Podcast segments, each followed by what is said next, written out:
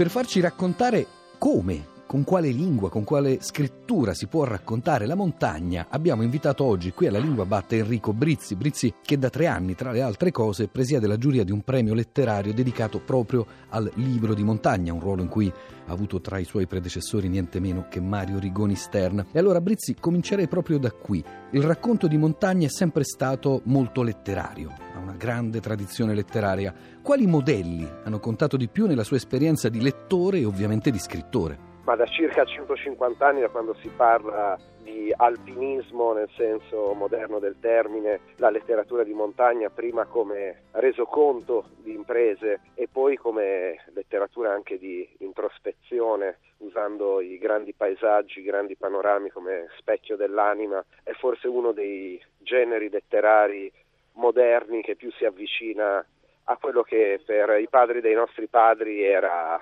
l'epica nel senso più generale del termine. Ci sono degli autori, dei libri, delle opere che l'hanno particolarmente segnata da questo punto di vista? Beh, da ragazzo ero molto impressionabile come tutti i giovani, per cui qualsiasi impresa verticale o non necessariamente verticale, anche di esplorazione in terre remote mi colpiva molto. Per venire a letture più recenti, il vincitore del premio ITAS nominato poco fa dell'anno scorso, che è Robert McFarlane, un nome abbastanza noto ai lettori italiani per i suoi libri tradotti da Inaudi, ma notissimo in patria, nel Regno Unito, perché è anche un volto televisivo, è un presentatore di documentari, un genere che a Londra e dintorni va molto forte da sempre in televisione. E il libro per cui è stato premiato si chiama Le antiche vie ed è un, uh, uno zibaldone di racconti, ognuno legato a un uh, sentiero particolare si va dalla Broomsway, la via delle scope, sulla costa dell'Inghilterra, che è un sentiero che emerge soltanto con la bassa marea, a sentieri arcinoti come possono essere il cammino di Santiago su tutti, a luoghi invece un po' più estremi per camminatori, come ho avuto modo di provare io stesso durante un viaggio a piedi in Terra Santa, come appunto i sentieri che solcano Stato di Israele e territori dell'autorità nazionale palestinese. Ecco, nella sua opera, nelle sue ultime opere, Brizzi, forse più ancora della montagna, ha contato proprio il concetto di cammino, penso a libri come Nessuno lo saprà, come Il pellegrino dalle braccia d'inchiostro o come Gli psicoatleti, in cui attraversava dall'Alto Adige alla Sicilia tutta Italia. Qual è oggi il significato simbolico, il significato profondo dello spostarsi a piedi in questa realtà del XXI secolo? Dal mio punto di vista, spostarsi a piedi è un atto di esplorazione del territorio, di esplorazione di noi stessi e di esplorazione della comunità, di quello che una volta si sarebbe chiamato il popolo, perché andando a piedi si conoscono le persone, anche quelle più distanti dagli stereotipi che ci vengono trasmessi dalla televisione, per dircela brevemente, o dalla narrativa più popolare nel senso deteriore del termine, più commerciale. Ecco. Si incontrano le persone vere, ci si guarda guarda negli occhi, ci si stringe la mano, camminando come abbiamo fatto per i 150 anni dell'unità nazionale dall'Alto Adige alla Sicilia, ci si rende conto come un dialetto sfuma nell'altro, come l'Italia offra un ventaglio ricchissimo di possibilità, di ricchezze culturali e ogni volta camminando 30-35 km al giorno il posto in cui vai a dormire è piuttosto diverso dal posto in cui avevi fatto colazione la mattina. Poi per chi scrive in particolare credo che il uh, camminare rifletta alcune eh, opzioni, alcune dinamiche tipiche dello scrivere. In particolare ci si trova di continuo di fronte a dei bivi e poi si è alle prese ora dopo ora con il concetto per cui il risultato non arriva in fretta. Serve pazienza, serve tenacia, serve a volte ripercorrere i propri passi quando ci si rende conto di aver imboccato una strada sbagliata e detto in una parola sia scrivere che camminare sono due pratiche che ci aiutano a decidere. Brizzi, scrivere e camminare, il cammino e la scrittura, quanto è influenzata la sua scrittura itinerante, il suo racconto itinerante dal ritmo, da quel ritmo costante, regolare, anche ovviamente più lento del cammino. C'è un riflesso sintattico, linguistico di questo ritmo? Credo di sì, nel senso che camminare eh, addirittura nell'alto medioevo era considerato anche nel mondo occidentale, poi per gli ortodossi lo è rimasto molto più a lungo, ma una forma di preghiera, una sorta di mantra che si ripeteva passo dopo passo. E quello dà un po' la, la linea di basso, il, il continuum che si può trovare anche nel profluvio di parole di una narrazione. Di fatto però il camminare non è soltanto uno, due, uno, due, ma è anche momenti di grande stupefazione, momenti di apertura di senso, quando si arriva in cima a una collina e si vede la porzione di nuovo mondo che si apre sotto di noi, il ritmo diventa molto diverso, è più simile a quello di una ouverture ci sono momenti in cui quando ci grandina in testa il passo diventa assai più veloce, i pensieri quasi svaniscono e la fisicità si presta a un ritmo accelerato e a volte anche spezzato per, come quello di chi corre da un riparo all'altro per eh, non subire troppo la furia degli elementi. E per cui sì, sicuramente secondo me la scrittura è anche musica e, e il cammino può dettare questa musica. La funivia li ha deposti sul ghiacciaio del Brighthorn. La cerchia di montagna dominata dal Cervino è selvaggia, ma parrà familiare a ripensarla quando saranno sul Karakorum. Sono gli italiani che daranno l'assalto al K2, la seconda vetta del mondo, 8610 metri.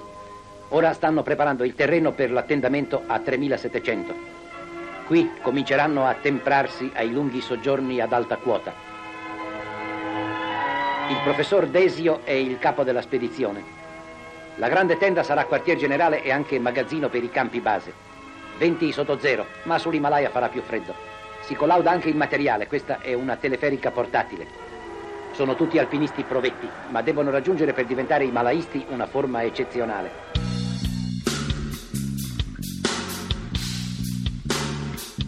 Arriviamo al suo ultimo libro, Enrico Brizzi, Il matrimonio di mio fratello. In copertina ci sono due bambini che giocano in spiaggia, ma invece la montagna è molto importante in questa storia, ha molto a che fare soprattutto all'inizio con il fratello Max e poi per forza di cose, per forza di racconto, anche con il fratello Teo. Come ha raccontato la montagna nel suo ultimo libro, nel matrimonio di mio fratello? L'ho raccontata come un'attrazione fatale provata dal maggiore dei due fratelli, Max appunto, e sono due ragazzi che crescono in una famiglia molto tipica della media borghesia italiana, eh, crescono in città, però il maggiore fin dall'età degli studi liceali è attratto in maniera irrevocabile dalle cime, dall'avventura più che dall'altezza in sé e infatti sacrifica tutti i sogni che i genitori possono avere per loro, dall'università al diventare un professionista serio e con un lavoro sicuro, al grande sogno di diventare un, un alpinista. Il fratello Teo invece è un tranquillo, una persona che preferisce le sicurezze della vita e le loro differenze di di indole si rispecchiano non soltanto nel fatto che il più grande cerchi i grandi spazi aperti e il più piccolo invece sia benissimo in città e in automobile per muoversi da una città all'altra, ma anche nei loro rapporti con le donne. Eh, Max il coraggioso, ma coraggioso fino a essere temerario, quasi irresponsabile, naturalmente appena si innamora si butta a testa bassa come in tutte le cose della vita, si butta a testa bassa anche nell'avventura del matrimonio, quello citato nel titolo. E Teo invece per prudenza ritiene che sia opportuno restare singola vita. La loro storia corre dall'infanzia ai loro 40 anni, per cui ci sono grosso modo 35 anni di storia italiana che corrono sullo sfondo e che determinano le loro esistenze, sia di chi va verso le alte quote, sia di chi resta a fondovalle. C'è una storia italiana di sottofondo in cui ovviamente c'è Reinhold Messner e poi per ragioni diciamo queste mie personali biografiche mi ha colpito anche una puntata delle falde del Kilimangiaro in cui a un certo, eh, certo. punto Max racconta la montagna in televisione ma ci sono delle parole chiave, delle parole italiane che evocano in maniera più forte o più suggestiva la montagna e quali di queste ha usato nel suo ultimo libro Brizzi? Beh, ci sono delle parole che sicuramente bisogna usare quasi obbligatoriamente per descrivere, come dice diceva proprio Rigoni Stern, la diversa superficie che i nostri piedi o oltre certe pendenze le nostre mani si trovano a calpestare o a toccare. Sono parole come aggettante che sicuramente Splendido. va impiegata per descrivere le pareti più che verticali, c'è mezza costa o traversata che invece possono esprimere il concetto di muoversi più o meno alla stessa quota, carezzando diciamo, la linea di massima pendenza eh, per via quasi orizzontale. Ci sono le parole appoggi e appigli che servono per i piedi e per le mani a salire e poi ci sono le parole degli oggetti, i nomi degli oggetti, degli attrezzi che servono per fare un campo, per salire, per uh, proseguire verso la vetta.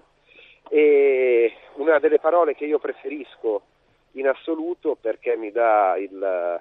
l'idea di qualcosa che può valere anche metaforicamente al di là del scenario di montagna è la parola bivacco e anche la parola per lo stesso motivo campo base eh, più che una casa, secondo me, è opportuno che un uomo abbia un campo base. È molto bello, a proposito di parole, che il rapporto tra i due fratelli, che passa anche, come capita oggi, come verosimile e realistico, attraverso le parole scritte, attraverso le email che per esempio Max manda appunto dal campo base, dalle sue spedizioni, e a un certo punto in una mail Max dice tra fratelli suona strano dirsi cose semplici come grazie o scusa e poi dice appunto non ci sono parole per spiegare cosa provo per lui a proposito di un'altra persona, di un altro caro. Quando è che mancano le parole, forse non solo in montagna, Brizzi? Eh, non è che manchino, è che le persone un po' diciamo raffinate dal punto di vista intellettuale o letterario hanno giustamente vergogna a usare delle parole che sono state spese troppe volte, che sono abusate. E questo però ci porta a volte per understatement a evitare di dire ai nostri cari per esempio ti voglio bene, cosa che a nessuno verrebbe in mente di fare con un bambino, ma molto spesso facciamo con i nostri coetanei o, o le persone che abbiamo vicino per paura che i nostri discorsi assomiglino un po' ai fotoromanzi o ai biglietti dei baci perugina. Invece a volte è prova di coraggio prendere queste parole anche molto usate, ti amo, ti voglio bene, puoi contare su di me e spenderle nei momenti giusti con le persone che vogliamo avere vicine e che vogliamo che capiscano quanto importano per noi.